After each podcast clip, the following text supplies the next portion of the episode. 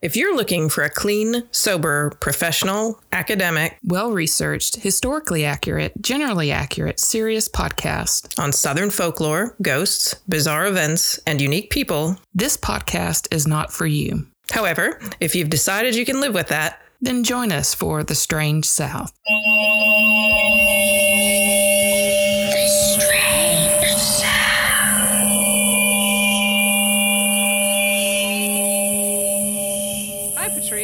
Hi, Marleah. Hi, Courtney. Hi, Courtney.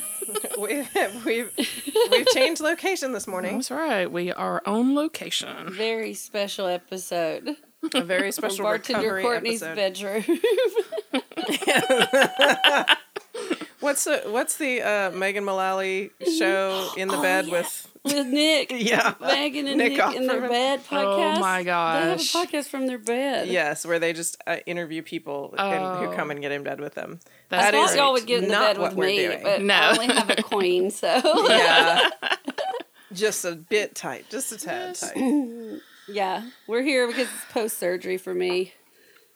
My Yes. back, I finally did it. I did mm-hmm. the surgery, so I'm on bed rest. Bed rest. But she also made drinks for us anyways. And I yeah, I did make know. I mean, today. solid, awesome. So I decided to make something hot. I thought about a coffee because of all the horrible hospital coffee that we've had. oh my gosh, it's so bad. Bless Marleah mm, for helping me bad. through this. There was a Starbucks at least in Yes. the hospital. Yeah. I'm, But this is for everyone who's had to deal with surgery and hospitals and really bad coffee in waiting mm. rooms. so this is the good coffee and it's recovery coffee is what I've named it. Mm-hmm. oh, and it is yes. Coffee and Kahlua and heavy cream and vodka and topped with whipped cream. Yeah, and it is delicious. Now I wouldn't drink that because Really I'm on painkillers. So if you're if you're on painkillers post surgery, Yeah. you may just Just wait a little bit. do a little bit. virgin on that. Add some uh, chocolate or caramel. That would also be good. Which that would be would good, be yes. Mine is very good. very not as big as it was when I started. Yeah, it's really good. I have a feeling really we're gonna have to like pause and be like Like, refills. Yeah, mid show, like before mid show, mid story pause. I don't know. I, I was thinking like I've always said like my top five. This is my top five drink situations, right? Yes. And this is definitely top five for me. But last week's drink, the Greyhound, yeah, the the Amalfi, the, grapefruit Italian, juice. the yes, Italian Greyhound. that I. I mean, I that's probably the most intoxicated I've been on a show Oh, ever. And I was like, I just it was so good. I know. And I went upstairs after the podcast and I was talking to my husband and his friend and I was just like blah, blah, blah, blah, blah, like, you know, and I'm not that usually that way, except like on podcast. Um and so, you know, and I was just feeling so good and we like had a really great day and I never had any kind of like downtime, like Yeah. any headache or anything from it. And so it's probably my after the bramble, it's my second favorite. You know, I feel like we originally might have gotten more intoxicated on the purple haze originally, but I know that's because I oh. was intoxicated on the purple. Like back in our champagne days, where Oh, like the it was all champagne. champagne all the time. That all Yeah. champagne all the time. Yeah, we, we, we were pretty giggly because it made us giggle. Champagne oh, yeah. makes us giggle Yes, for whatever we do reason. know that. Yes. we, the the Italian Greyhound it was It was fresh prosecco, squeezed. wasn't it? It was no, it was a Fresh squeezed grapefruit juice. yes.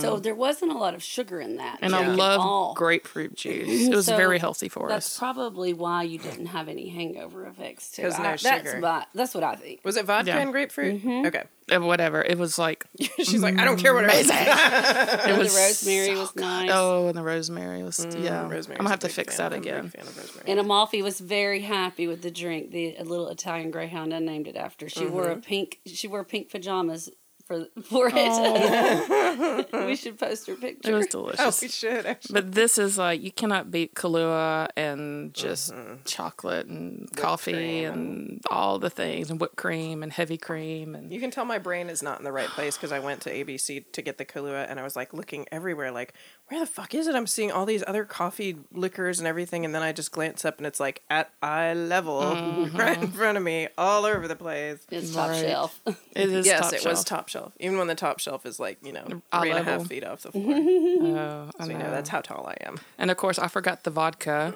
Like, and I was just a hot mess because they were like planning it's like what to bring over, and I'm like, I'm gonna bring this, and of course, I forget that. You had to bring everything mm-hmm. basically, though. But but I had it already. All the you had to bring the pod basement here. I did bring the pod basement here. Um, so I had just like I give myself like since I've turned forty, and actually really it's been since I've turned maybe like forty four. Um, I have decided to gift myself just a nice little happy for just being alive basically and so i've decided to make an appointment once a month and get a pedicure Love oh, it. that's so smart. and great so, like, I'll go get a pedicure. I've been getting a pedicure, and then I'll set up my next appointment to get like my next month's pedicure, so that I'll know that I'll stick to it and whatnot. And it's just like because I discovered pedicures in my forties, way too late than you really should, and um, I absolutely is like one of those best treats. So I was texting Marleah and Courtney, and I was like, I forgot the vodka, and Marleah's like, I just left the liquor store. so I like went bebopping up in the liquor store with my little paper flip flops on and my little pink polished nails. yeah, you still have them on. I still have them on. Nails look great. That's right. And I am like, I've really gotten into. I'm not a glitter. Per- I'm not a girly girl. Um, but That's I've nice, really gotten Mhm, into like the glitter It's nail shiny. polish. I know it's so pretty. Mm-hmm. Anyway, so yes, so today's just full of adventures and loveliness, and I'm excited to be here. Me too. I'm so thankful that y'all came. It's really touching. I'm I'm bedridden literally at home for a week now, and uh, I've had a lot of visitors, and I'm thankful for all of them, and a lot of them are listeners who come and help me and made lots of soups for me. I have tons of frozen soups. Oh, yeah. I've had soups. But And for y'all to come been here, I'm about to cry. Actually, I'll get a little emotional. oh, about don't it. cry. oh, oh, happy thoughts. well, I'll talk over your crying. Happy then. cry. Happy cry. Speaking of crying, Oh God, yeah. So, um, we, we have, Segue. we have- Segue. speaking of crying, if you listen to our show regularly, you probably cried during last week's story.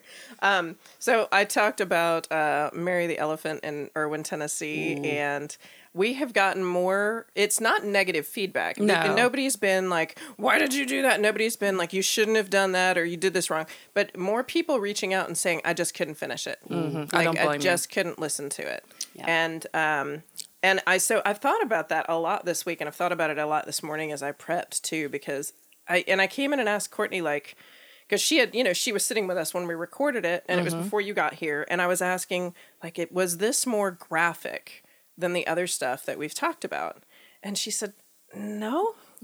I mean, you know, we- we've talked about the babysitter killer and the Dover Christmas massacre, where the guy shot up his entire family, including little kids. We've talked about Right. Marie uh, LaLaurie. We've Right. talked about Delphine LaLaurie and Judith Neelley and Corpsewood Manor and all of these like kind of hideous things that that people have done. Right. And I was like, well, maybe I don't talk that graphically, but she's like, that's really it. Really wasn't too different from what we normally do on that account. But like we said, when we started talking about it on the show, people react differently mm-hmm. to animal cruelty. Well, because they're innocent. because of their innocence. And you know, we talked about it with don't fuck with cats, like mm-hmm. people who, mm-hmm. you know, were kind of desensitized to human murders and things. Suffering and- suffering. And then, you know, but you you fuck with a cat and like the entire internet wants you you Yeah. dead, you know. And so this isn't because I had the same reaction to the story, and I think I said this Right. when I started it. Like I haven't told it yet, even though I've known it for a long time, because it turns my stomach to tell that story Right. um but it's it was just really interesting to me like The like, feedback. psychologically like how how many like what the difference was in the feedback for this story than from from some of the other ones so you know kind of thinking about like my response too but i did i did think if any of the people who had to turn that off are not currently vegetarians I and I am not a preachy vegetarian. I am a vegetarian. Um, I am not an activist vegetarian by any account. No. I very rarely bring it up myself. You've made me a steak before. Yeah, I mean, I make I make meat for my family who have not made the same decisions that I've made. But I will say that if you couldn't listen to this um, all the way through, and you haven't at least sat down and honestly looked at your your personal choices as far as how your food is treated, you might want to just you know but that's that's as far as my my preaching is going to go on that you know. I should have said at the beginning you can just fast forward me for 30 seconds. I would also recommend if you couldn't listen to the whole thing maybe go to where the end of that story is if you can find it and and backtrack just a little bit because there were some really interesting points about race and lynching in the south. Mm-hmm. Yeah. and our response to that as opposed to our response and by our i mean like culturally and Right. you know as, as opposed to our response to to this story so anyway um I do appreciate all of you who reached out because mm-hmm. Yeah, I, I love that you know you're willing to tell us what you think, and I want you to keep telling us what you think. And like I said, everybody was super cool, and we're just like, oh my gosh, that was so rough, I can't listen to it. Mm-hmm. I feel you because I didn't want to tell it. So anyway, Right. that's that's what I had to say. And the only way I think I could have gotten through it was that fabulous drink I had. I know. I was like, and I was over there like I was in tears. She was she was forced to sit there. I've she couldn't leave. She can't turn it off. There's all the plays about it, and, how and there I is all the plays. this. Plays. Yeah. It's interesting because the play just that the I knew about it. photo is so iconic. Yeah, and I, I asked Courtney if she had looked at the photo. I mean, if you if you don't have a strong stomach, don't look at the photo. Yeah, don't do it. But um, it is iconic. So It's horrible. Anyway. I'm done. Off my soapbox. All right. so I have a little bit of housekeeping to do as well. And it is because I can't fucking read. Apparently. and if you had any doubt, then listen to my chupacabra story. Where I just pronounced it chupacabre. I don't know what I was thinking. I get things stuck in my head, and that's just how I'm going to say it. I guess now for the rest of my life. And I even got like I was listening, and I had I was like, I know I said it wrong, but then Marleah said it wrong too, and Oh. that's usually like you know That's usually you, your tell. That's usually my tell because usually if you don't like correct me, which I always appreciate, you will like very nicely say it correctly so that I can pick up and not be embarrassed about mispronouncing it. Um, but no, she was like chupacabra. I was like, what? And so I seriously had to go in and look it up, and it's like, no, it's chupacabra. It was all me. It was all wrong. And if it's difficult for you to listen to that episode, I totally get it. So I'm The sto- sorry. The story was still fun to listen. Oh my gosh. So, but I just I just a little mortified after like looking that up and discovering that I was like pronouncing it wrong the whole time. the whole time. Oh Lord, I we know. all like uh, you know so much. So much is French in the South. We've done so much worse than Oh the my chupacabra. What did you say? To, Chupacabra. oh, Yeah, just elongated the A. I did, you know. Southern. Chimley. Chimbley. Chimley. Get out of my chimbley. All right, I think that's all I got. Is that all you got? Probably not, but go ahead. no, no, I'll save it for the after talk, which I apologize. I'm so behind in after talk. They are Oh. they are in the can. They They are in the can. They do exist. I just and um anyway. Oh, we should we'll talk afterwards. Weekly. We should probably make that announcement. Yeah, we should. This is like the most important thing that we had to say. Yeah, exactly. All, Thanks. all the other things. Yes. So, uh, because of because you your hosts are all women with day jobs um, and children, and children, and which like, is another day job. and one of them has like A night job. five day jobs and children. Um, we are going to back off just for the next couple of months Mm-hmm. to a bi-weekly schedule. So we're going to be releasing every other week for just a couple of months instead of every week to allow us time to make sure that we have a chance to put stories together that we enjoy and that you're going to enjoy and then have time to get that audio up there for you because um it's ju- it's been a, a major challenge just because of schedules this particular semester. Right. It's not something that's going to be ongoing forever, so we just wanted to let you know that. But um, but Right. we'll temporarily be doing a biweekly schedule just so that you're aware. Mm-hmm. Um, and you know we have a couple other things you know that are still hanging out. We've got one or two um, Listener lores lores and things like we that. Put up. Yeah. And if we happen to have an easy week, one week we may just randomly say like, "Hey, let's do an extra one." So you know, Right. keep you know keep aware, but keep listening, we're still going to be here. Yes, absolutely. and if you have story ideas, please hit us up too. I mean, We've gotten so many good ones we from have the different like yeah, absolutely, and even just just through communication, like you know, I did the whole uh, moon Oh, uh, yes. museum. What is it? I can't even remember the name now. I can't remember the name of it either. But Yeah, so the Kentucky- in In it. Kentucky? The, Yes. Yeah, the um, museum in Kentucky. Just Dick in a because, Box Museum. Yeah, Dick in a Box Museum. Just simply because somebody from Kentucky like reached out to me, and I was like, "Oh, I'm going to do something from Kentucky because she was so nice," and you know, and that's you know that's a lot of times how we get our stories or get our mm-hmm. story leads going in because somebody like mentions something or they talk to us. I'm like, "Oh, they were so friendly, so mm-hmm. why don't we you know find something from their home state?" And didn't we have somebody's field trip photos from that? Somebody was getting together a She group. went. Oh, she went. Yeah, Yeah. she went, and I don't think Last we week. did get. Did we, We- get those photos? Not yet. We'll try and reach back out because um, one of our listeners had actually gone like right after the show aired. Because it was like 30 minutes from where she lived. yeah, and um, taken taken some other people. She's so the one who sent one of the gifts. yes, And um, the, the note. Andy? No. No. Abby. Abby. Abby? Mm-hmm. I'm sorry. We we will correct your name. next next housekeeping. with an A. Kentucky. Kentucky. we suck. God. Blame it on me. I'm glad you guys are alcohol. awesome. All right, so that aside, that aside. um, I have a story this week that should make up for all of the discomfort I brought you last week. Good. Um, it is absolutely ridiculous, and it is kind of a shit show, but in its own special way. So here we go. Love shit shows. They're my favorite. So Patrice talked about the chupacabra last Oh, week. man. Chupacabra. Hey, bruh. Right. Um, And, uh, you know, like one of the things she was talking about was that there are a whole bunch of different chupacabra forms, like in different places, you know, different country, like originally from Puerto Rico, but they talked about it in Florida and they talked about it in Louisiana and all these other places and in the, the you know, Southwest too right. and there were different versions of it and you know i'm i'm i write up our show pages so like i if i can't remember really well the details of what one or both of us has talked about i end up like doing little searches right before i put the show page together so that i can give you an idea of like what we covered because usually it just jogs my memory a little bit and when i was doing that for the chupacabra i found a version that i don't think you mentioned and this is just an aside for the beginning to get us oh. launched off onto this topic that I'm going to cover. So there was a version called the Grunch. Oh, Grunch. Did you find the Grunch? I know. Okay. I know, right? Because it doesn't Grinch. sound it doesn't sound real.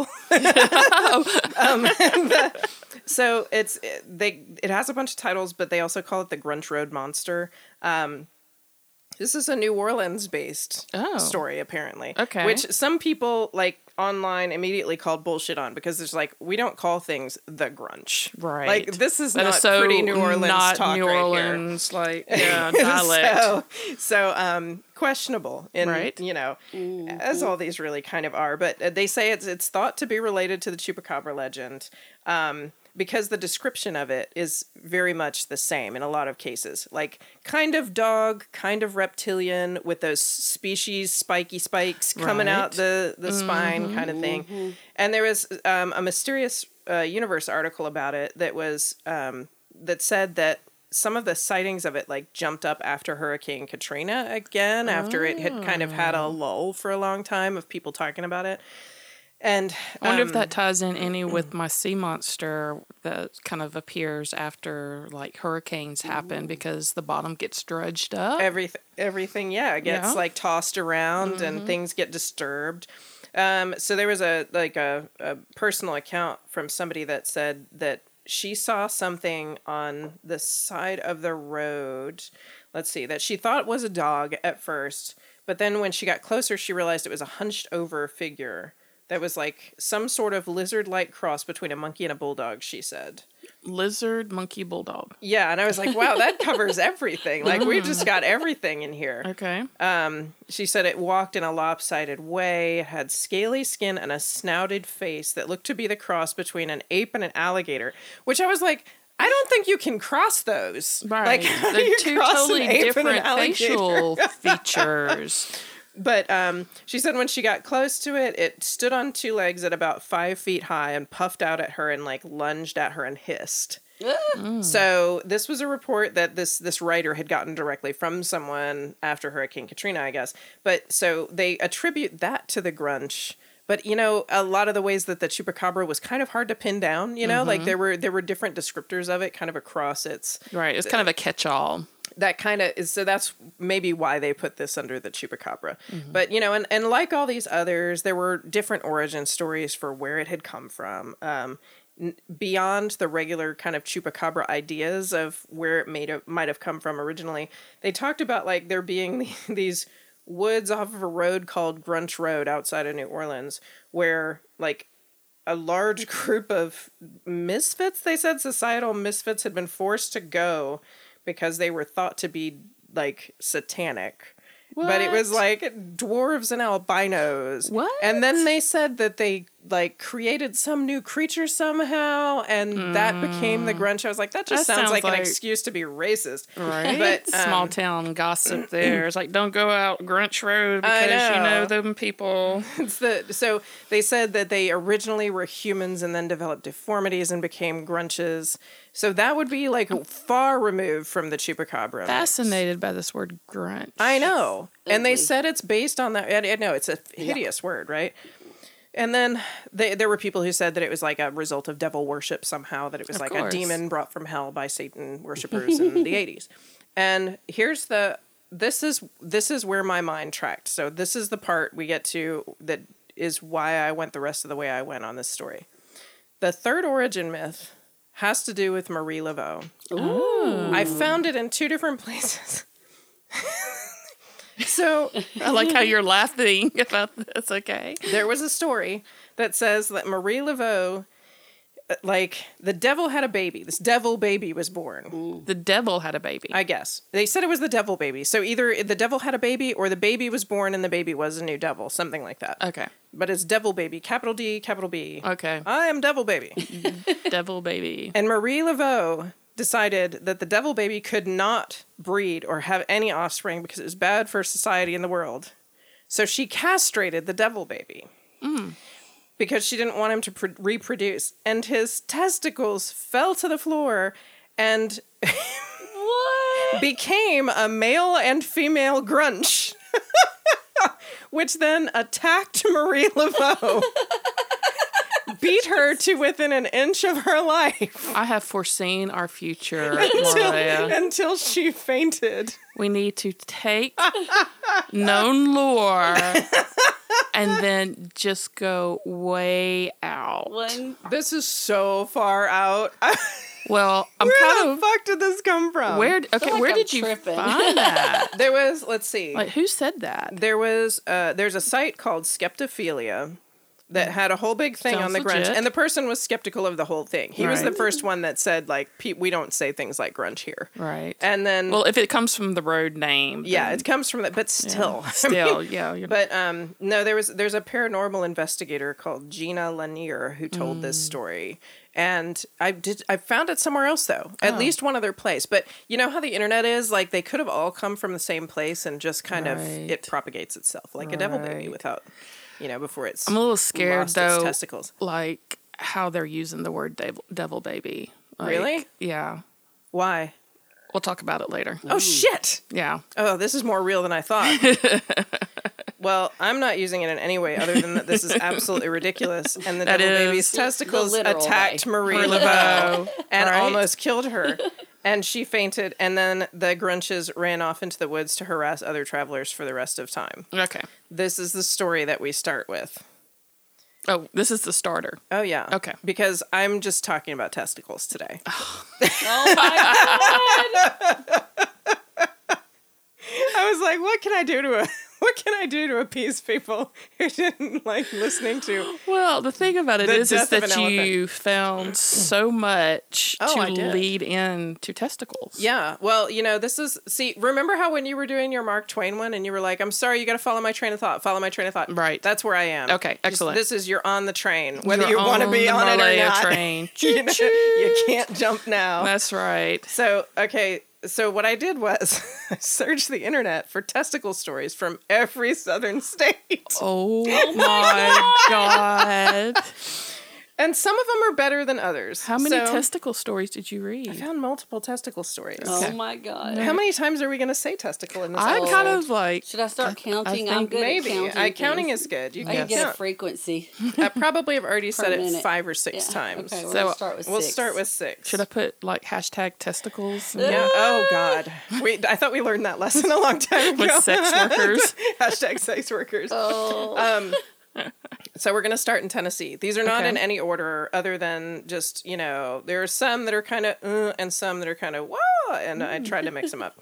So Tennessee testicles. testicles. Oh, the gosh. testicle story from Tennessee is that a um is this is a news story of a Maryville, Tennessee delivery driver who um videoed as her friend dipped his testicles into a salsa container on the way to being delivered to the customer.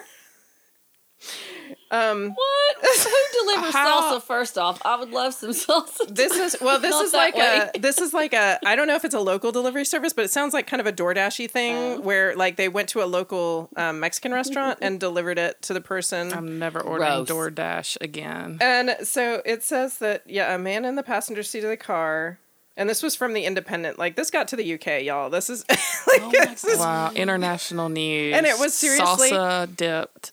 balls. Balls. It was the only thing that showed up when I typed Tennessee testicle stories. So you know, ah, Okay, go ahead. like you'd I'm expect trying. a I'm also trying to figure out logistics, but go ahead. well, there's a video. Oh, I don't want. so No, really that's a hard to no. logistics. Oh my god! That But- is so no. It's like the It's- cheese pervert. Yeah, he's sitting in the passenger side and he kind of pulls his waistband and takes the little the little tiny salsa container and just kind of reaches down in between and just kind of ups and downs a little bit. Great. Now I'm making you throw up over this. I'm tired of making people throw up. No, but I totally. I wish That's I could he have seen did. what Marleah just did with the Show reenact. you how it works. and the, the quote that the driver says during this video is This is what you get when you give an 89 cent tip for an almost 30 minute drive. Whoa. So, um, Maybe they're going to tip at the door. luckily, I know, this, I I know, that poor person. Seriously. Yeah. So, luckily, this video goes viral and, like, authorities are informed. And the person who did the testicle dipping uh, was arrested, charged with adulteration of food, liquids, or pharmaceuticals, and could face. And this, I actually don't know how this ended up turning out, but the sentence that he could have faced at that time was between three and 15 years in jail and a fine of $10,000. So, like, don't fuck around with people's food because they're going to get you. Absolutely. Testicle story number one. Testicle story number two is not really a story. It's South Carolina, and I had no idea this. Um, South Carolina outlawed truck nuts.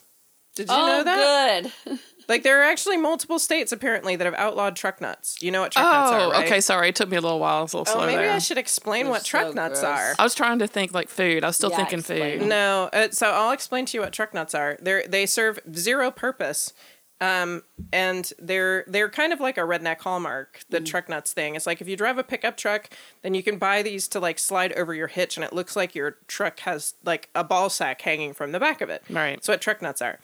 And um, they were they're outlawed in South Carolina as obscene. It Well, says they violate a state law I agree. that deems decals, devices, and bumper stickers indecent if they offensively depict sexual acts, excretory functions, or parts of the human body. There's a $445 fine if you have truck nuts in South Carolina.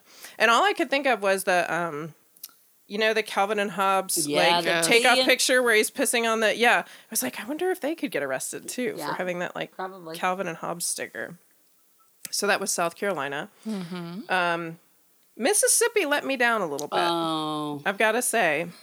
I don't know. I, they should probably be proud. no balls. but um, there were there were No this testicle, one Mississippi. this one was a more serious one because the only things that I could find for testicles in Mississippi was National Geographic articles talking about the fact that the female Atlantic croaker fish will grow testicles in the Mississippi River and the Delta because of all of the Gulf states um, runoff, or because of all the runoff up the Mississippi River, not the Gulf states. This actually covers all the Gulf states, so it's not specific to Mississippi, but Right. it is the Mississippi River, so we're gonna use it Okay. but um, and they also the um, the Gulf portion of Mississippi is Mississippi and Louisiana are the two states that are like I guess the most they fish that fish the most. Right. So, but anyway, because of all the phosphorus and nitrogen pollution from fertilizers, chemical fertilizers that come from up the Mississippi River, they've caused oxygen depletion and waste runoff that encourages algae blooms and takes all the oxygen out of the water.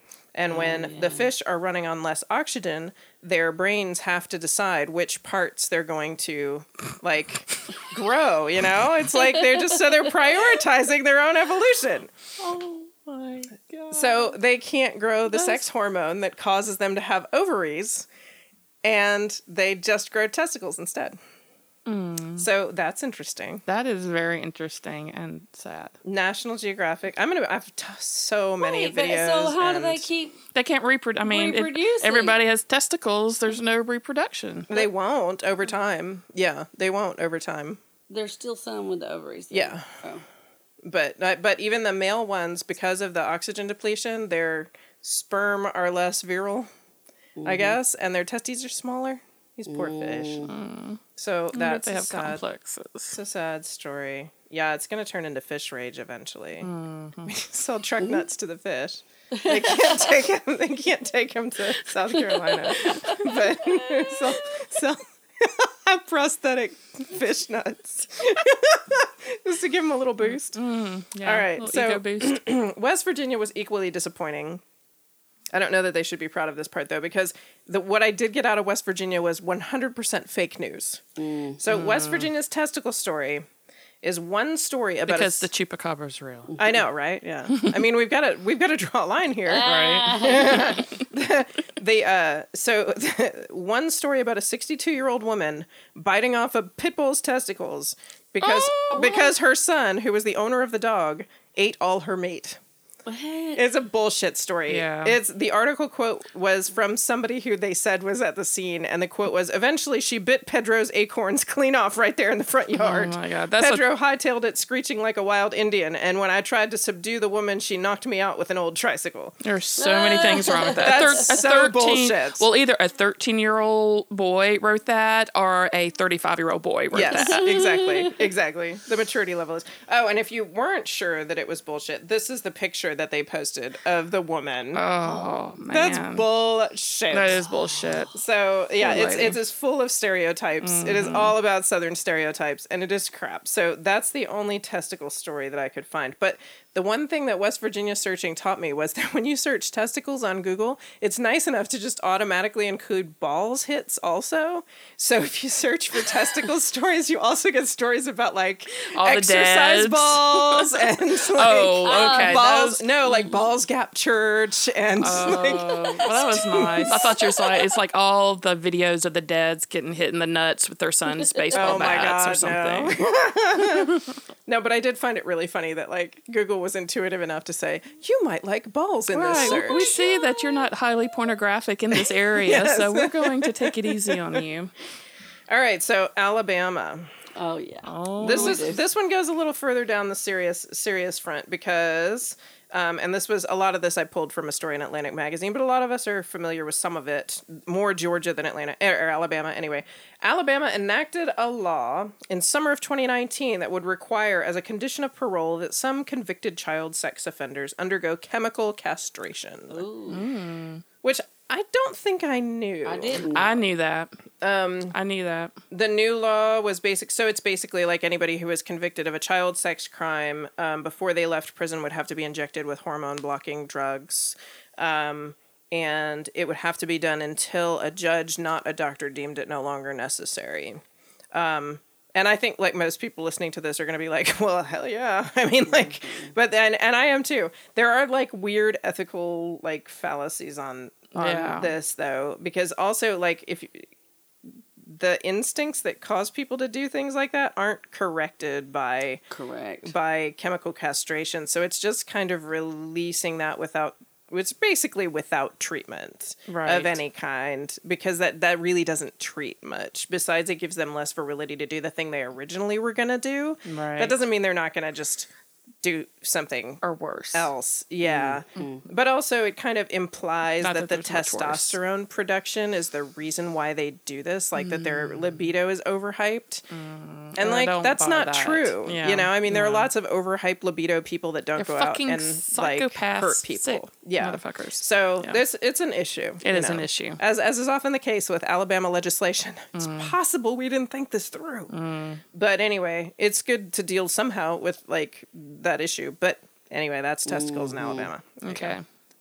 Keeping in the legislation vein, Georgia's heartbeat bill. Everybody knows about Georgia's heartbeat bill.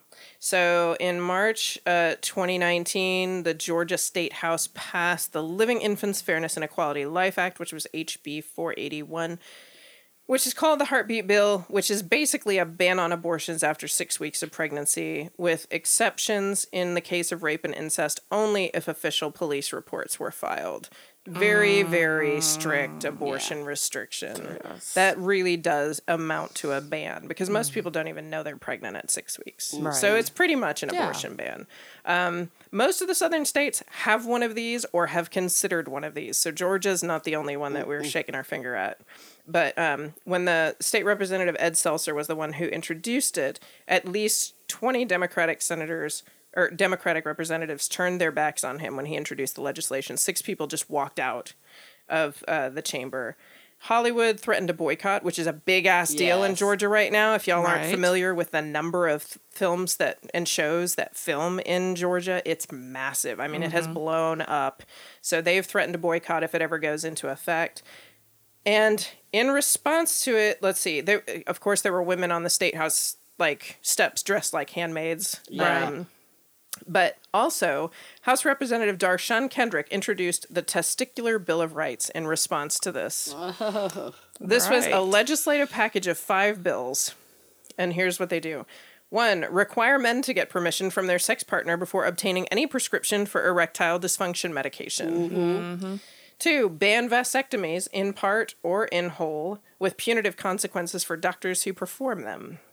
Three, make it an aggravated assault for men to have sex without a condom. Four, require DNA testing when a woman is six weeks and one day pregnant to determine the father of the child, who will then be required to immediately start paying child support. Oh, Yes. yes. And five, institute a 24 hour waiting period for men seeking to buy porn or sex toys in Georgia. so, like, all of this stuff, the permission slips, the uh, this is stuff that, like, we have to deal with all the fucking time. Yeah. Like, you cannot get, like, I, I went to get a, a uterine ablation. My husband had to sign a paper. Yes. I mean, like, ridiculous. They don't let you make your decisions for yourself. This is just all stuff that we have to do all the fucking time. And she was like, "How's it feel, bitches?" So, um, you know, Never she knew that it wasn't going to pass. She knew that it was making a statement, but major respect right. because it made a really good statement. Um, just so as an update, heartbeat bill temporarily blocked in federal court last October. It was supposed to go into effect this past January, like the, this January, like on the first Right of now. January, and it's still kind of sitting in limbo. They're probably not going to do anything with it. Right. That Hollywood boycott, that money, that that's a big deal Money talks. Yep. So, Kentucky. Okay. Um, In Kentucky, they have a dish called lamb fries. right? It is lamb testicles, sliced, boiled, and fried, um, and you know served with chips. And a dipping sauce. It's got a dipping sauce. It's got a dipping sauce, You know, I like Is it condiments. salsa? and this is now you know I like condiments. How good is the dipping sauce? That's gonna make all my Yeah. decisions now. so. And, and I didn't know that actually. So this is apparently this isn't available everywhere in Kentucky, but like the bluegrass region specifically. But like there are testicle festivals in Nebraska, Oklahoma, Nevada, Illinois, and Wisconsin, and there's actually a world testicle cooking championship because this is kind of a big deal in other countries. Like it's just another part, right, that you eat. So testicles, yay! Okay. So, uh, yeah, this one guy says um, they kind of taste like clam strips, except way less fishy and way more nutsacky. Ooh. Um, and then there's a There's so much wrong with that statement. There's a col- there's a columnist named Chi Chi Wang who writes for um, Serious Eats. Chi Chi writes, Wang? writes a column. right, right. I know. I don't know if it's real. Okay. Writes a column called Nasty Bits, and um, they say lamb testicles are unmistakably lammy, with pungent grassy smell and an awful intensive taste. O F F A R or O F F A L, not A W F U L. Awful. Um, that's akin to stomach. Tastes like stomach. Yeah. The texture is almost identical to scallops. Oh, So yeah. if you're fascinated by this, Are uh, not if scallops shouldn't be. Not if you cook them right. Well, whoever cooks scallops right? Like Gordon Ramsay. we should ask. It's Abby. We should ask her about this. It was Abby. That's what I thought. from Okay. Kentucky. Abby from Kentucky. Have you Give ever us had some lamb info fries? on this. If you are interested in before and after pictures of lamb fries I'm and good. a, and a recipe, I'm good. I'll provide you a, a website. Um, So Louisiana and Florida here are hand in hand. There's a story from 2019, from just this past September.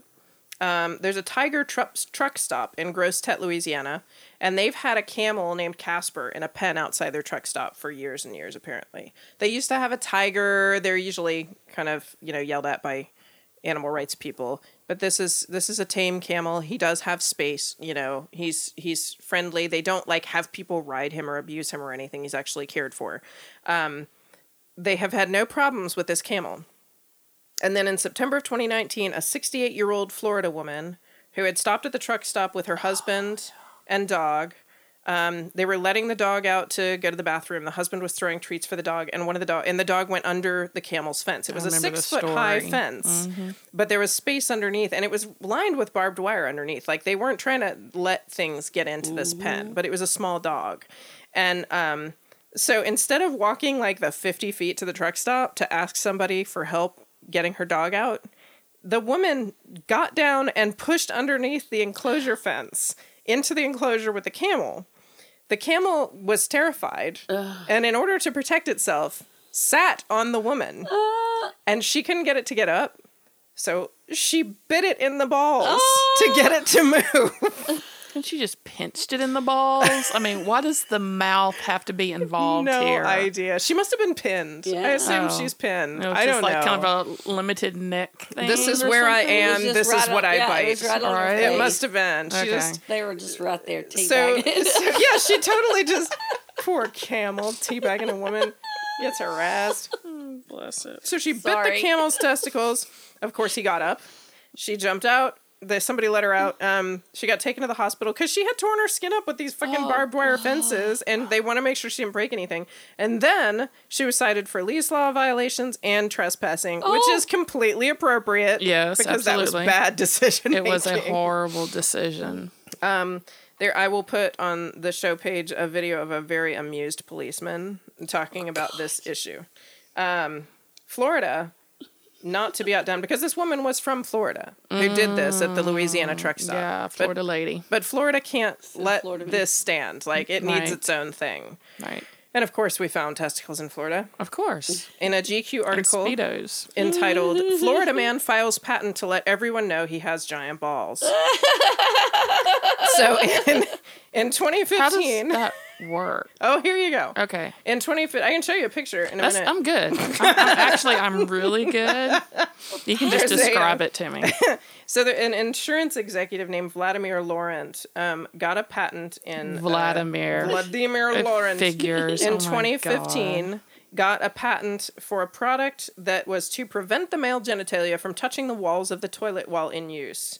Which apparently is a thing, and they call it toilet balls. Which, if if men claim to have ball sacks so big that they, when they sit on the toilet, their balls go into the water of the toilet, and it's gross because it's shit water all over you. Right. And so, um, I could see that. he says it's a hygienic product and it's like basically like putting your house on stilts one of the things like described there's like a little suction cup cup that you put your balls in and it's a ball and joint there that like it can move around and he's he's he's uh, uh, oh and he said Is he like joysticking his balls? What is that? no, I guess it just moves naturally Okay. when it like moves. He said it's a home product and it's designed for a specific need for something that I felt was needed personally. So he just needed everybody to know. Mm-hmm. He's got investors. He's got hospitals interested in like buying it. This was in 2015 though, so I don't know. I'm assuming this went nowhere. Well, you know, if we think about it, let's talk about the toilet for a second. okay. The toilet's been around. I mean, living in the South, my great grandparents had an outhouse. So it was basically like, you know, you dug a hole and you put a building around it, and that's what everybody used, you know, especially poor rural, you know, living before electricity was wasn't that long ago in this area, you know, unless you were like living in um, you know, a city or something, then that's what you did. So you know, we think that toilets and the functions of toilets have been around for a while. There has not been a whole lot of evolution mm-hmm. with the common toilet. Yes, that's true. So with all our technology and, and Japanese, they they have like dealt They have, with like, this. digital toilets. They have like digital toilets. They got toilets that'll sing to you. Mm-hmm. So they're at least exploring this avenue. And I th- really think that America needs to step up its toilet game. Do you need to invest? Amen. Do you need to invest in the? No. I totally would if it was like a, li- I had money. I'm, I and it would support be the bidet. legitimate. I support the bidet. Yeah. We've talked about the bidet. Yeah, but it's ridiculous how like just like our toilet design has really not changed. The only thing that's changed is like how much water that Yeah, we the water consumption thing. the water is consumption the big change used, people have made. But it needs to be more like in, for old older people. they had to make a younger squatty potty for a reason, Right. Because it's not made right. right. Grace and Frankie. Grace and Frankie, yes, Yes. the rise up toilet on Grace and Frankie. Okay, so yeah, I'm not like that That wasn't. needs to be a real thing. that needs Yes, to be, it that needs to happen. Um, Arkansas, it. I, I was. Uh, I'm going back into like some weird animal cruelty thing with Arkansas. It's not animal cruelty. All of this is animal cruelty. The c- testicle bite and camel and the pit bull. This is kind of a, a The poor Arkansas, ha- the poor lambs. Arkansas did have one testicle story that showed up, but it was the sort of sad story of a guy who was paralyzed and his was in bed nude and had gotten like a recent per, like he picked up a stray off the street, little tiny white fluffy dog, and woke up in the morning to find that the dog had eaten one of his testicles. What? Which is an actual st- like that actually did happen. oh, And he didn't know if the dog had ever been vaccinated, and they ended up having to kill it and go have it tested for rabies because they, he just picked it up off the street. So mm. that was a story. How did he story. not wake up? I- Well, he don't was feel- paralyzed. You don't feel it. Oh, he was. I missed He was paralyzed. Sorry, yeah, sorry, he was sorry. I paralyzed from part. yeah. So he was paralyzed. So he did. He did have pain when he woke up, but it was like above because mm-hmm. like of the nerves that I'm do sorry. reach. I missed the paralyzed part. well, you're on drugs, so yes, it's I'm okay. on my own medication. So like so it was kind of I was kind of torn about that one because I was like that's kind of a sad story despite the fact that someone had made a kind of funny video out of it but the um so North Carolina is the last one that I'm going to do and there's not much to it um because I think I'm going to do you North Carolina for your own story coming up here pretty soon. I found something here that I think will be entertaining. cool. But um, the big thing that I saw in North Carolina was that there was a headline from Jacksonville, North Carolina, that a North Carolina woman was accused of trying to bite off her ex boyfriend's testicles and had been found not guilty of malicious castration. And the one thing, uh, my takeaway from this entire thing, I had not a whole lot of interest in the article, but it's the fact that this happens often enough in North Carolina that there is a charge of malicious castration. Oh my lord! like she was actually charged with that. I see it. So anyway, so that is the rundown of testicles in all of our southern states. Wow.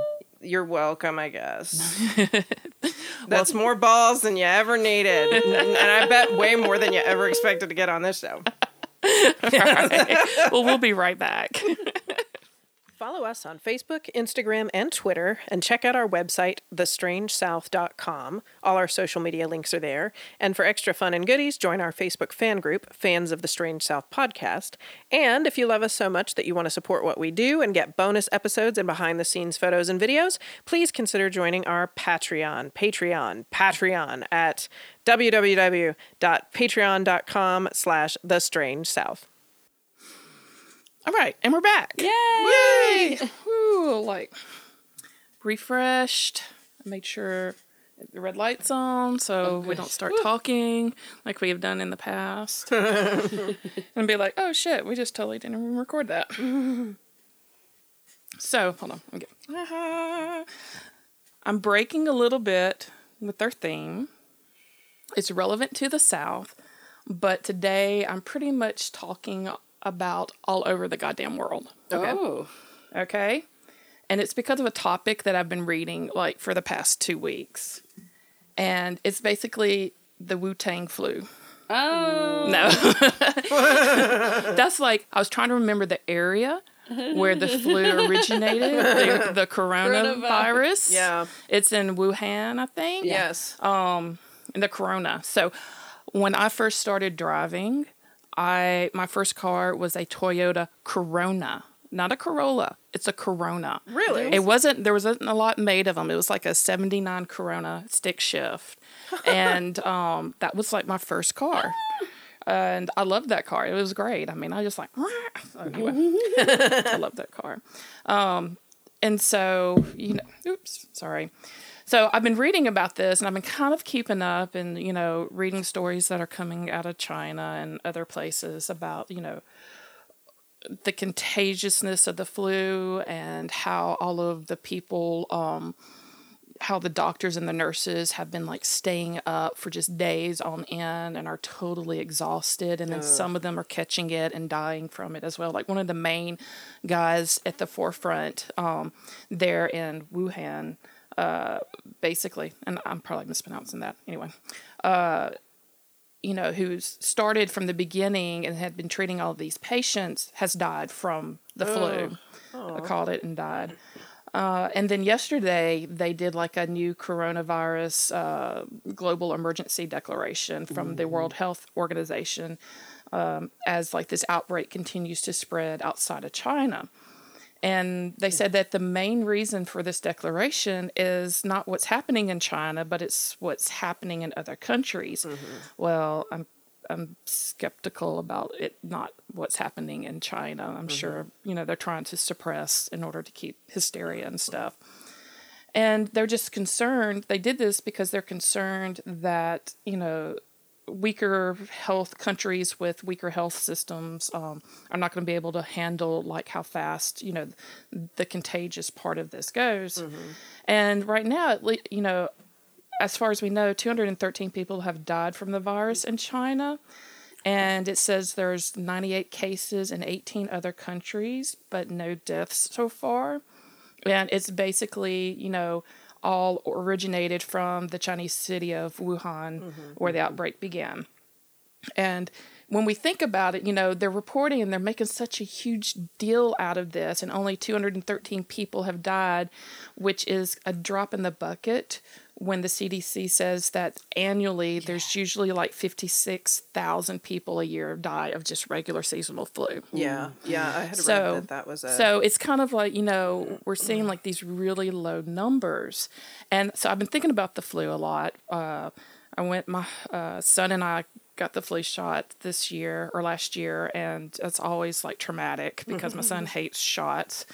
And, um, and a lot of things, you know, I've read articles, you know, about past plagues and flus, you know, and they're making a big deal about, you know, in like the 1920s we had, you know, an outbreak in 1820s we had an outbreak and you know, and they were just like it's we're due for like, you know, global pandemic kind of thing.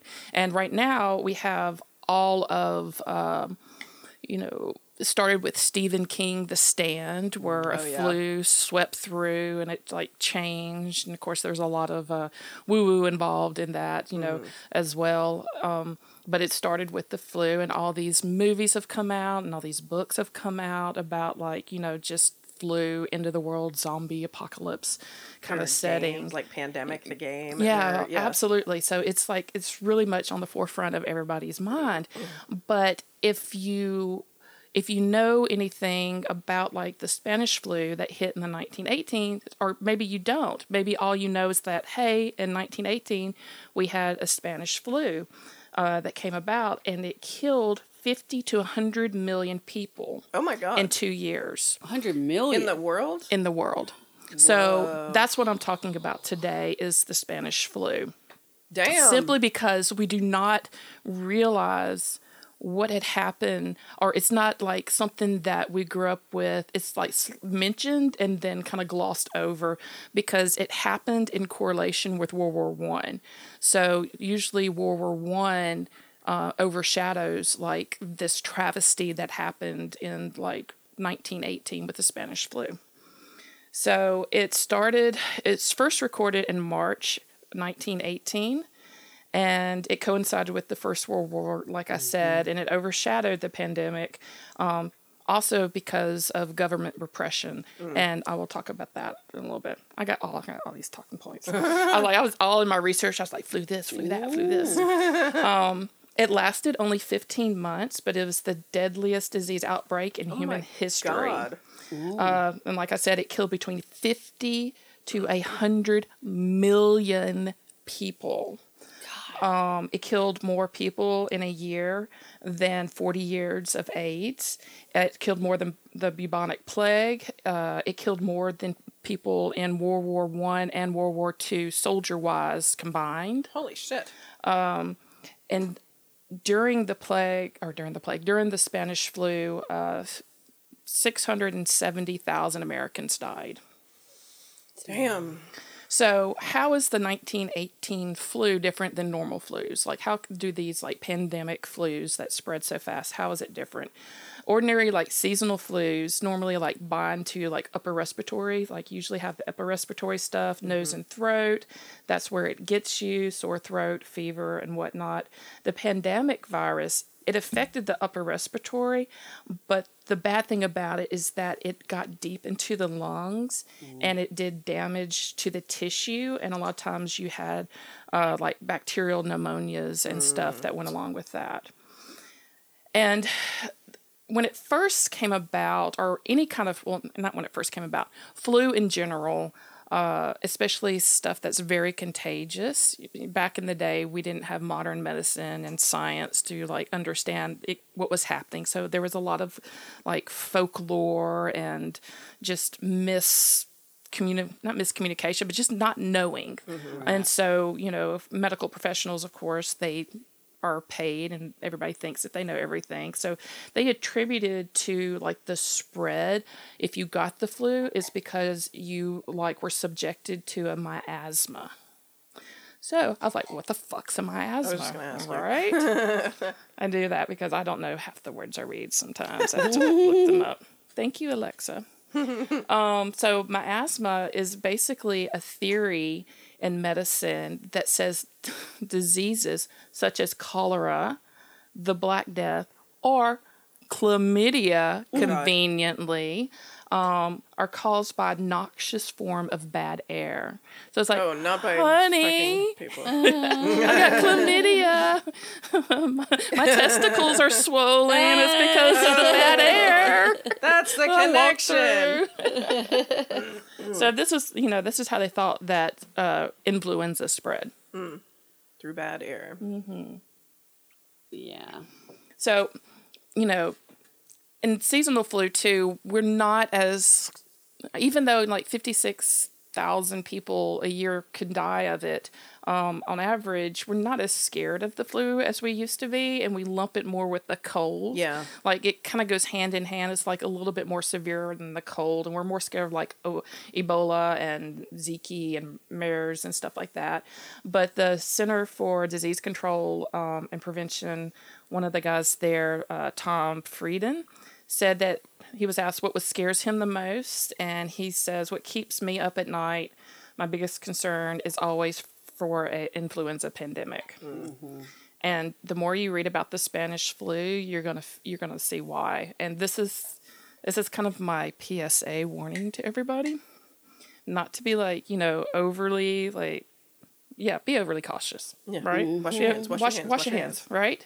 Uh, during this time, the cure for like the bubonic plague and other medicines, of course, was like leeching and bleeding to death, and we, mm-hmm. you know, being bled, and we know that that's like the worst thing that you can do to somebody mm-hmm. who's already immune system's tanked, and it's because they're trying to get the bad blood out of mm-hmm. them.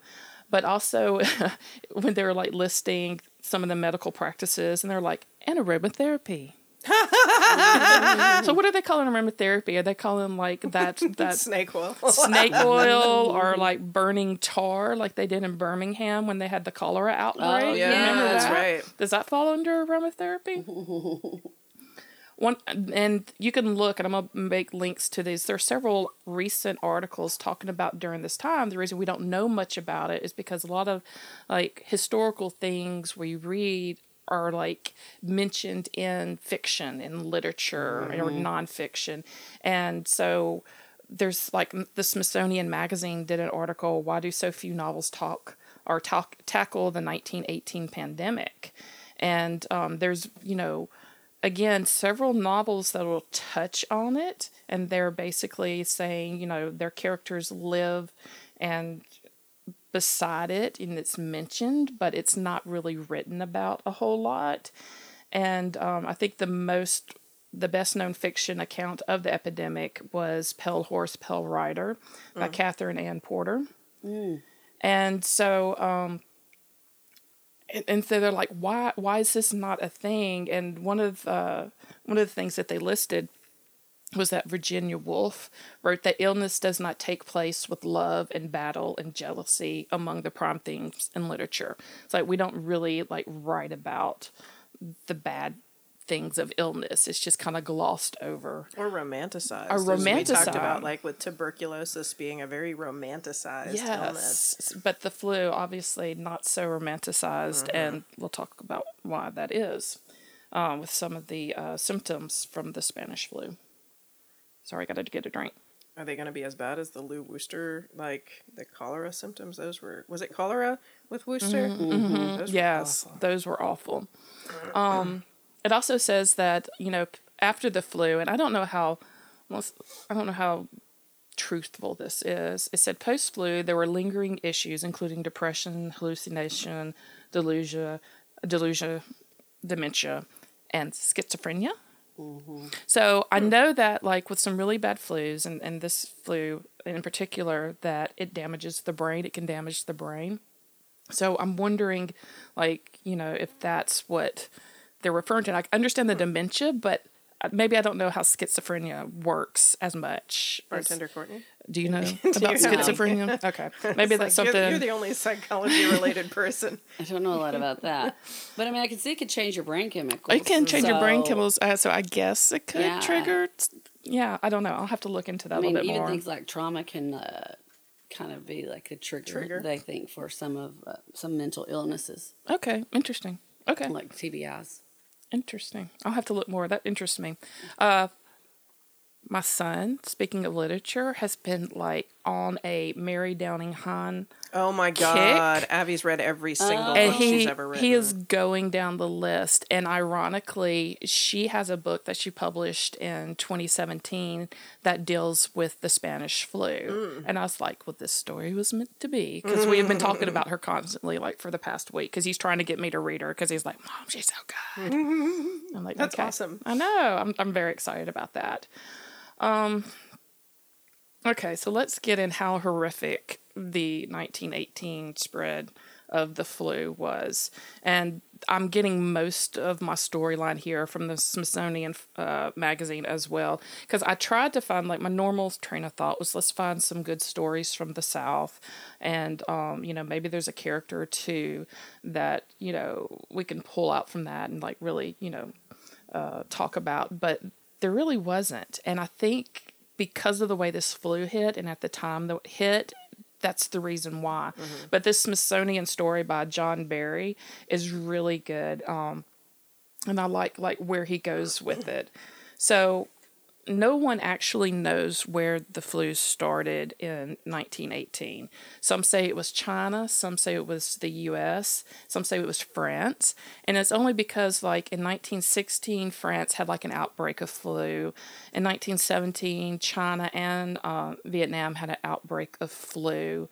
Uh, however, according to a lot of people, they believe it started right here in the US, in Kansas. So there's a county, Haskell County, sits like in like this uh, migratory flyway for like 17 species of birds, and they also raise hogs there. So there's several hog farmers in this county. So they're thinking like maybe some sort of swine flu, Yeah. you know, Animal pig to human transition. and right transmission, yeah. transmissions go. And I think they actually said they mentioned like the H1N1 Mm-hmm. uh, flu virus that it was related to it or not. I could totally be speaking out my ass That was here. the bird flu, right? H1N1. I think so. Yeah. So it was as far as like we know closely related to it. And of course we don't didn't have flu vaccines back then. So um in 1918 in January uh flu started showing up in this county. And this local physician had the uh, presence of mind to like he's like there's too many outbreaks like too much flu right now going on for this to be kind of normal. This is a little abnormal for seasonal flu. So he actually alerted the us public health service um, and then in santa fe uh, the santa fe monitor uh, also confirmed that there was like an odd like people getting sick a lot uh, around this time. And so we are in world war one in 1918 and uh, several of the men that had been exposed uh, to the flu, not necessarily have it, but they'd been exposed to it, uh, went to Camp Funston in central Kansas, and they went like around like beginning of March or something, and on March fourth, the first soldier like showed symptoms of having influenza. Mm. Within two weeks, 1,100 soldiers were admitted to the hospital with the flu. Oh my god. So that shows like how fast. Had fast. they already been overseas or they hadn't? no, they were they were just exposed from these men coming from this Haskell County. Okay. And so with like very short because that's what happens. You get transferred from fort to fort, um, and it's the perfect storm You're living in for close quarters. you're living in close yeah. quarters, right? under stress. There's yeah, you're under stress. Absolutely under stress, and there's no sick days. It's like buck up soldier kind of Mm-hmm. you know mentality. So uh, shortly, 24 of the 36 large camps had outbreaks of influenza. Uh, it sick- sickened over tens of thousands of soldiers, and of course, they started carrying it overseas. So, this was known as the first wave of the uh, Spanish flu and it didn't set off that many alarms. So it was highly contagious, but it rarely killed. So this is what I'm thinking when we're talking about like there's 218 deaths right now, which is in the scope of things, it's just a blip. Um, so there was rarely, you know, a lot of people caught it, not that many people died.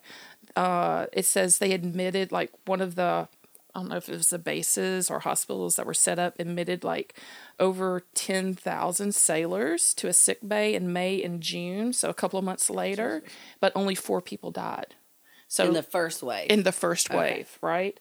Uh, and so it was spread very fast. It spread very fast. It went from, um, you know, all the warring armies in World War One. So you know, pretty much everybody, if they were in contact, you know, you had a chance of getting it. But it didn't really, like I said, because it was didn't seem to kill that many people.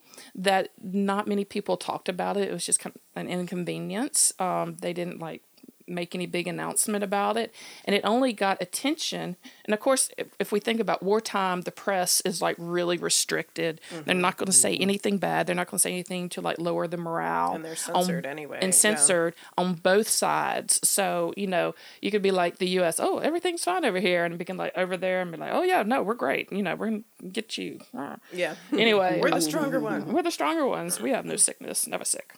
Uh, but it got attention because Spain, who was not in the war, uh, you know, the king got sick. Oh. And so the press, like, that's how it became the Spanish and flu? that's how it became the Oh my Spanish God, flu. I didn't know that. It's because it really like it got people's attention because the Spanish press like said our king is sick with this influenza that apparently everybody's sick with but nobody's talking about. And so they did like this really like lengthy um, you know, articles about like what you know why the king is sick. Uh, I don't think he died or anything, but they were uncensored, and so they were able to talk about it and like really dig into like where did it come from, and um, of course that's how you know everybody think it originated in Spain because the king being sick, but it's not. Um, more than likely originated in the U.S. So again, the troops dismissed it because it was kind of like a three day fever. A few people died in that spring of 1918. And those who did get sick, that was another weird thing. It targeted healthy people. And it targeted the healthy people, young people, because they had the they had strong immunity uh, immune systems, and so when it it triggered that immune system to like full on force attack, which sickened them, um, and that's why they called it. So by July, so by the summer, everybody thought like the flu was kind of coming to an end, like it does, because it, it heats up in the spring, it goes away during the summer, and then just like I like this analogy here, just like a great tsunami, it initially pulls the water away from the shore and returns in a towering, overwhelming surge. And that was a quote from this magazine article, uh, which really like sets the tone because during the fall, we have the second wave. So there is like a document stamped secret and confidential, and it warned that the um, flu had become epidemic throughout Switzerland and was being commonly called the Black Plague, Oh shit. even though it was really the Spanish flu. And um, but this was like all secret confidential. Like they're not publishing this in any papers unless you live there. You don't know about it. Um, in Camp Devens, an Army training base that's 35 miles away from Boston, it had like 34. I'm sorry, it had 45,000 soldiers, and their hospital there could like accommodate 1,200 patients. And in September, the beginning of fall, it only had 84 patients. And then, like, things just exploded. And they say, like, within like a week or so, like, at one of their, at the height, uh, 15, 1,543 soldiers were reported ill with the flu in a day. Damn. Holy shit. So it just like it just went.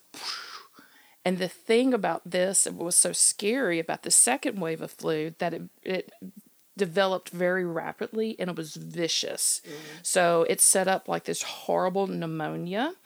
Uh, it's like two hours after admission, people would have like these spots all over their cheekbones, and just a few hours later, they begin to get something called cyanosis. Cyanosis, mm-hmm. which basically like you're losing oxygen in your blood, and it gives you a bluish cast. oh my god. And then, so everybody was turning blue because of the hmm. horrible pneumonia damage to their lungs, and they started turning blue, and they would die shortly after, and then their bodies would turn black Ugh. Whoa. which could be like very scary to like anybody. I mean, like talk about just it's just horrifying Oh to get sick that fast. So it would just take like a few hours until death comes, and it was just a horrible death.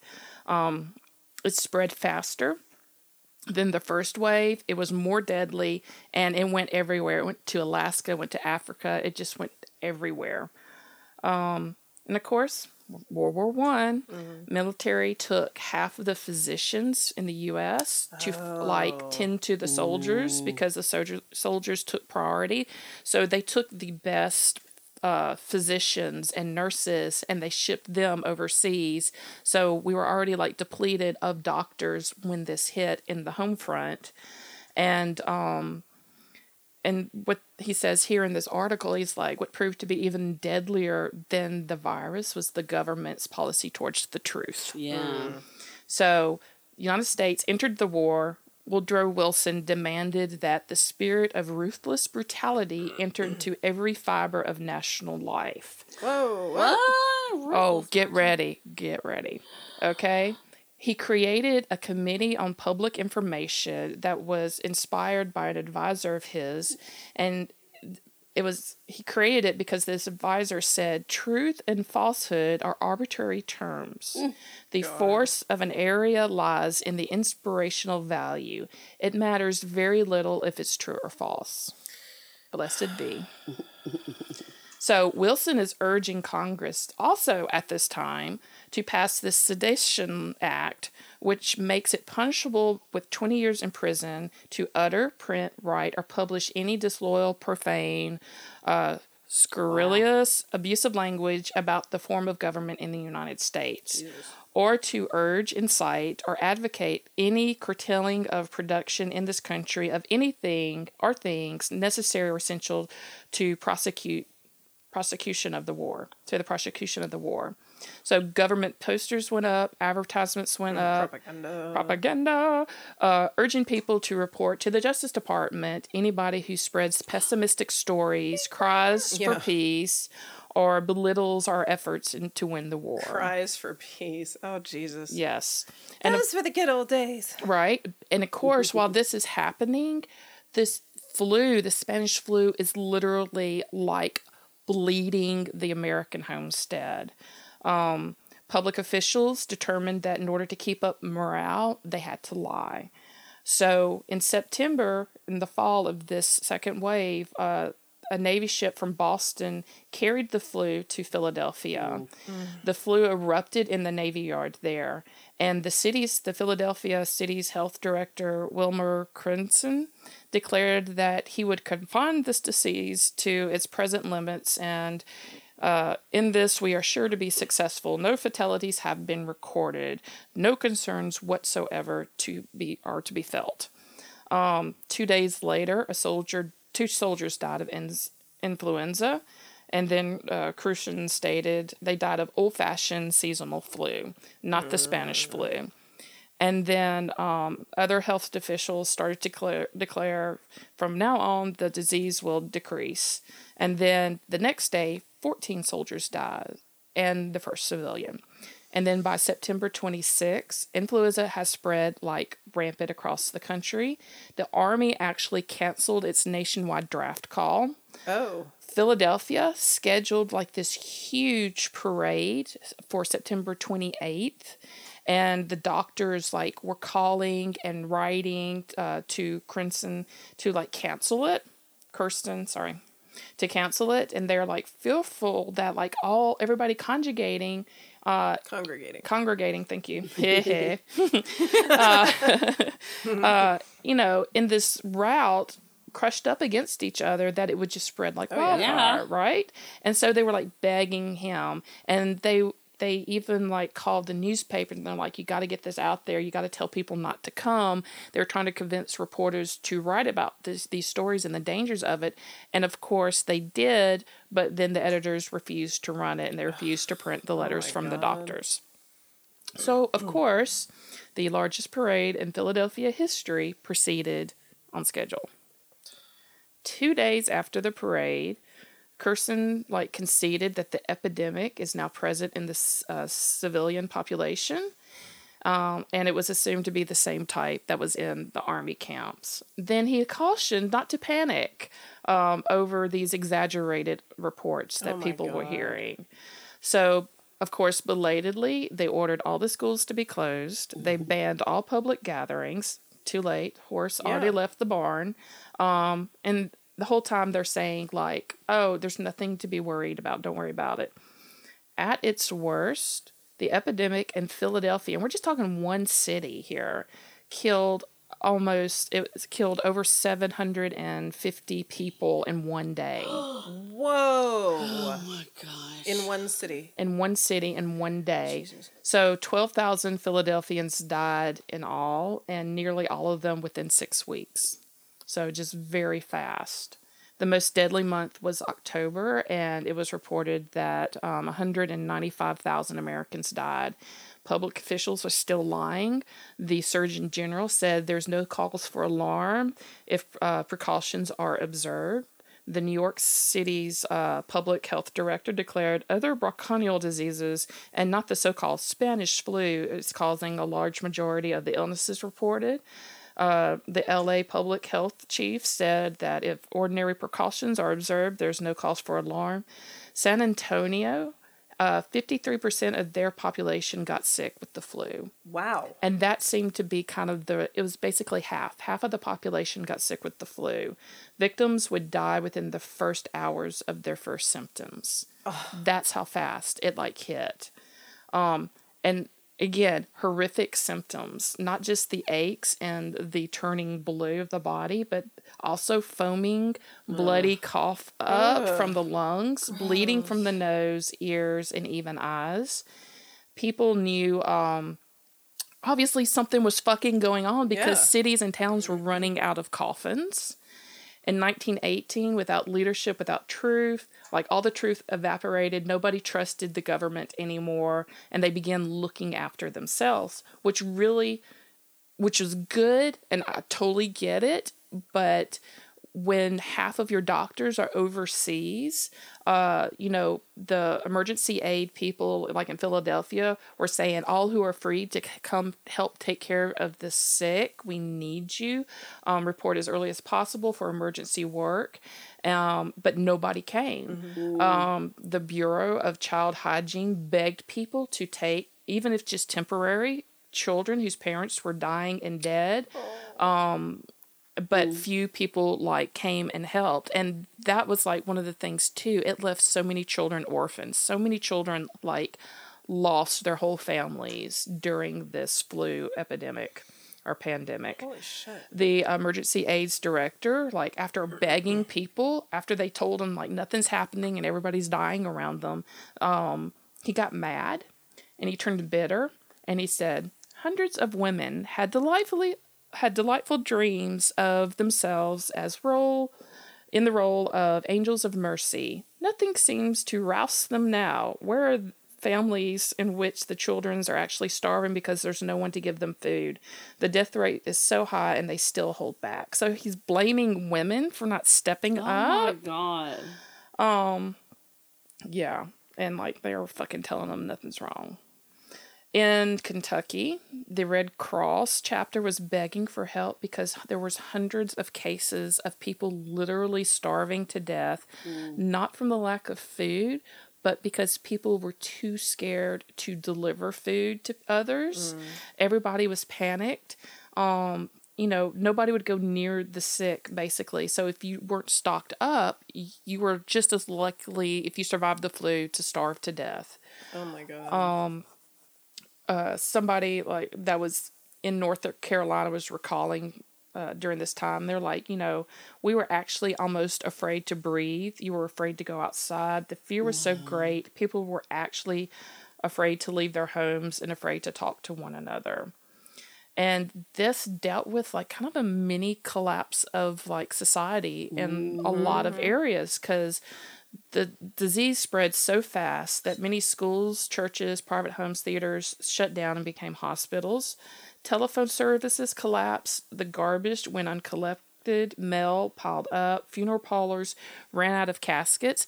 The CDC actually has like an archive of stories of different um, you know the accounts of people who survived and remembered the 1918 flu um, and you know and it's basically all the same. It's just like you know their family members were dying and they just remember you know it being kind of like a desolate time um, when all of this was happening. And and one of the the stories was uh like a baptist preacher who stopped like he stopped going home because he didn't want to uh you know become contagious and spread it to his family but he slept there at the cemetery because they were having so many burials from all the dead people that he like he would just sleep and then wake up and they would like bury people and then he'd go back to sleep and it was just like this consistent thing and people were buried in the same graves together.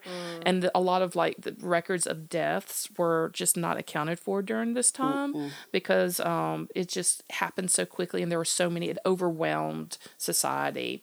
Uh, you had no school life you had no church life you had nothing. It completely destroyed all families and community life.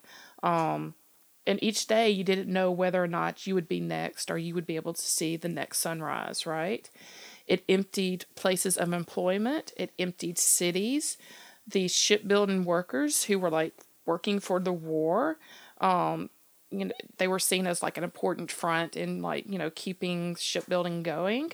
Only like 54% of them would show up to work. And this was like your national duty. This is like what, you know, Woodrow Wilson was talking about. Uh, other shipyards, like 45% showed up, 43% showed up. The streets were empty of the big cities. It totally looked like the Walking first scene of the Walking Dead series, you know, where there's just nothing. Um, there's stories about like people going to some place in a large city and not running into a single vehicle or anything on the road. Um, and so one of the people, uh, and I don't know if this is from a story or not, but they were talking about at the mathematical rate uh, of acceleration from this flu, if it kept going, they could easily see how civilization could be wiped out within just a few weeks. Oh my god. So the war ended in November of 1918, towards the end, kind of of this the second wave, and thank God the second wave kind of started to peter out a little bit, but then there was a third wave. So, because again, that's how the flu, our seasonal flus work. You know, they get bad, and then we have a little lull, and then in the spring they like they come up again. So the third wave was after the war ended, and it's really sad because a lot of the soldiers who didn't get sick, who were overseas, came home and their family would be dead or their wives would be dead. Um, so there was a lot of that happening. Um, and so the third wave was not as destructive as the second wave. The second wave was really what did a lot of people in. Um, although there were people still getting sick, and I don't think it would have been talked about as much if it didn't have kind of this weird impact on history. And that was because in April 3rd, 1919, and um, the Versailles Peace Conference, Oversight. Yeah. Versailles, thank you.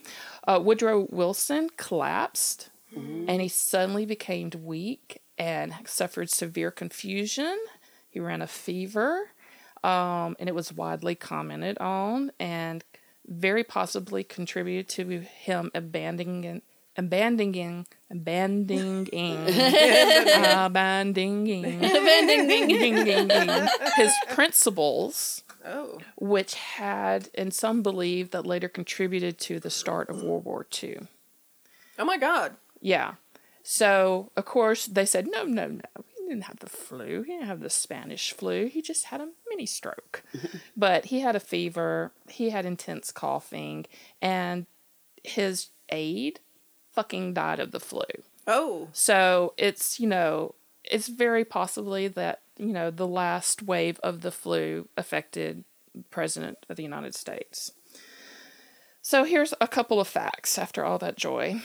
um, yeah, more facts. So even though the death toll was historic, most people that were infected by the pandemic survived. Even though, like, it, it's so affected like pretty much half the population. It, it's just crazy. Um, in developed uh, countries, it hit like about there was like an overall mor- mortality rate of about two percent. In less developed world, uh, there was a mortality rate like in Mexico. There was anywhere from like two point three to four percent. Russia and Iran saw seven percent. Fiji Islands saw 14% of the population died within 16 days.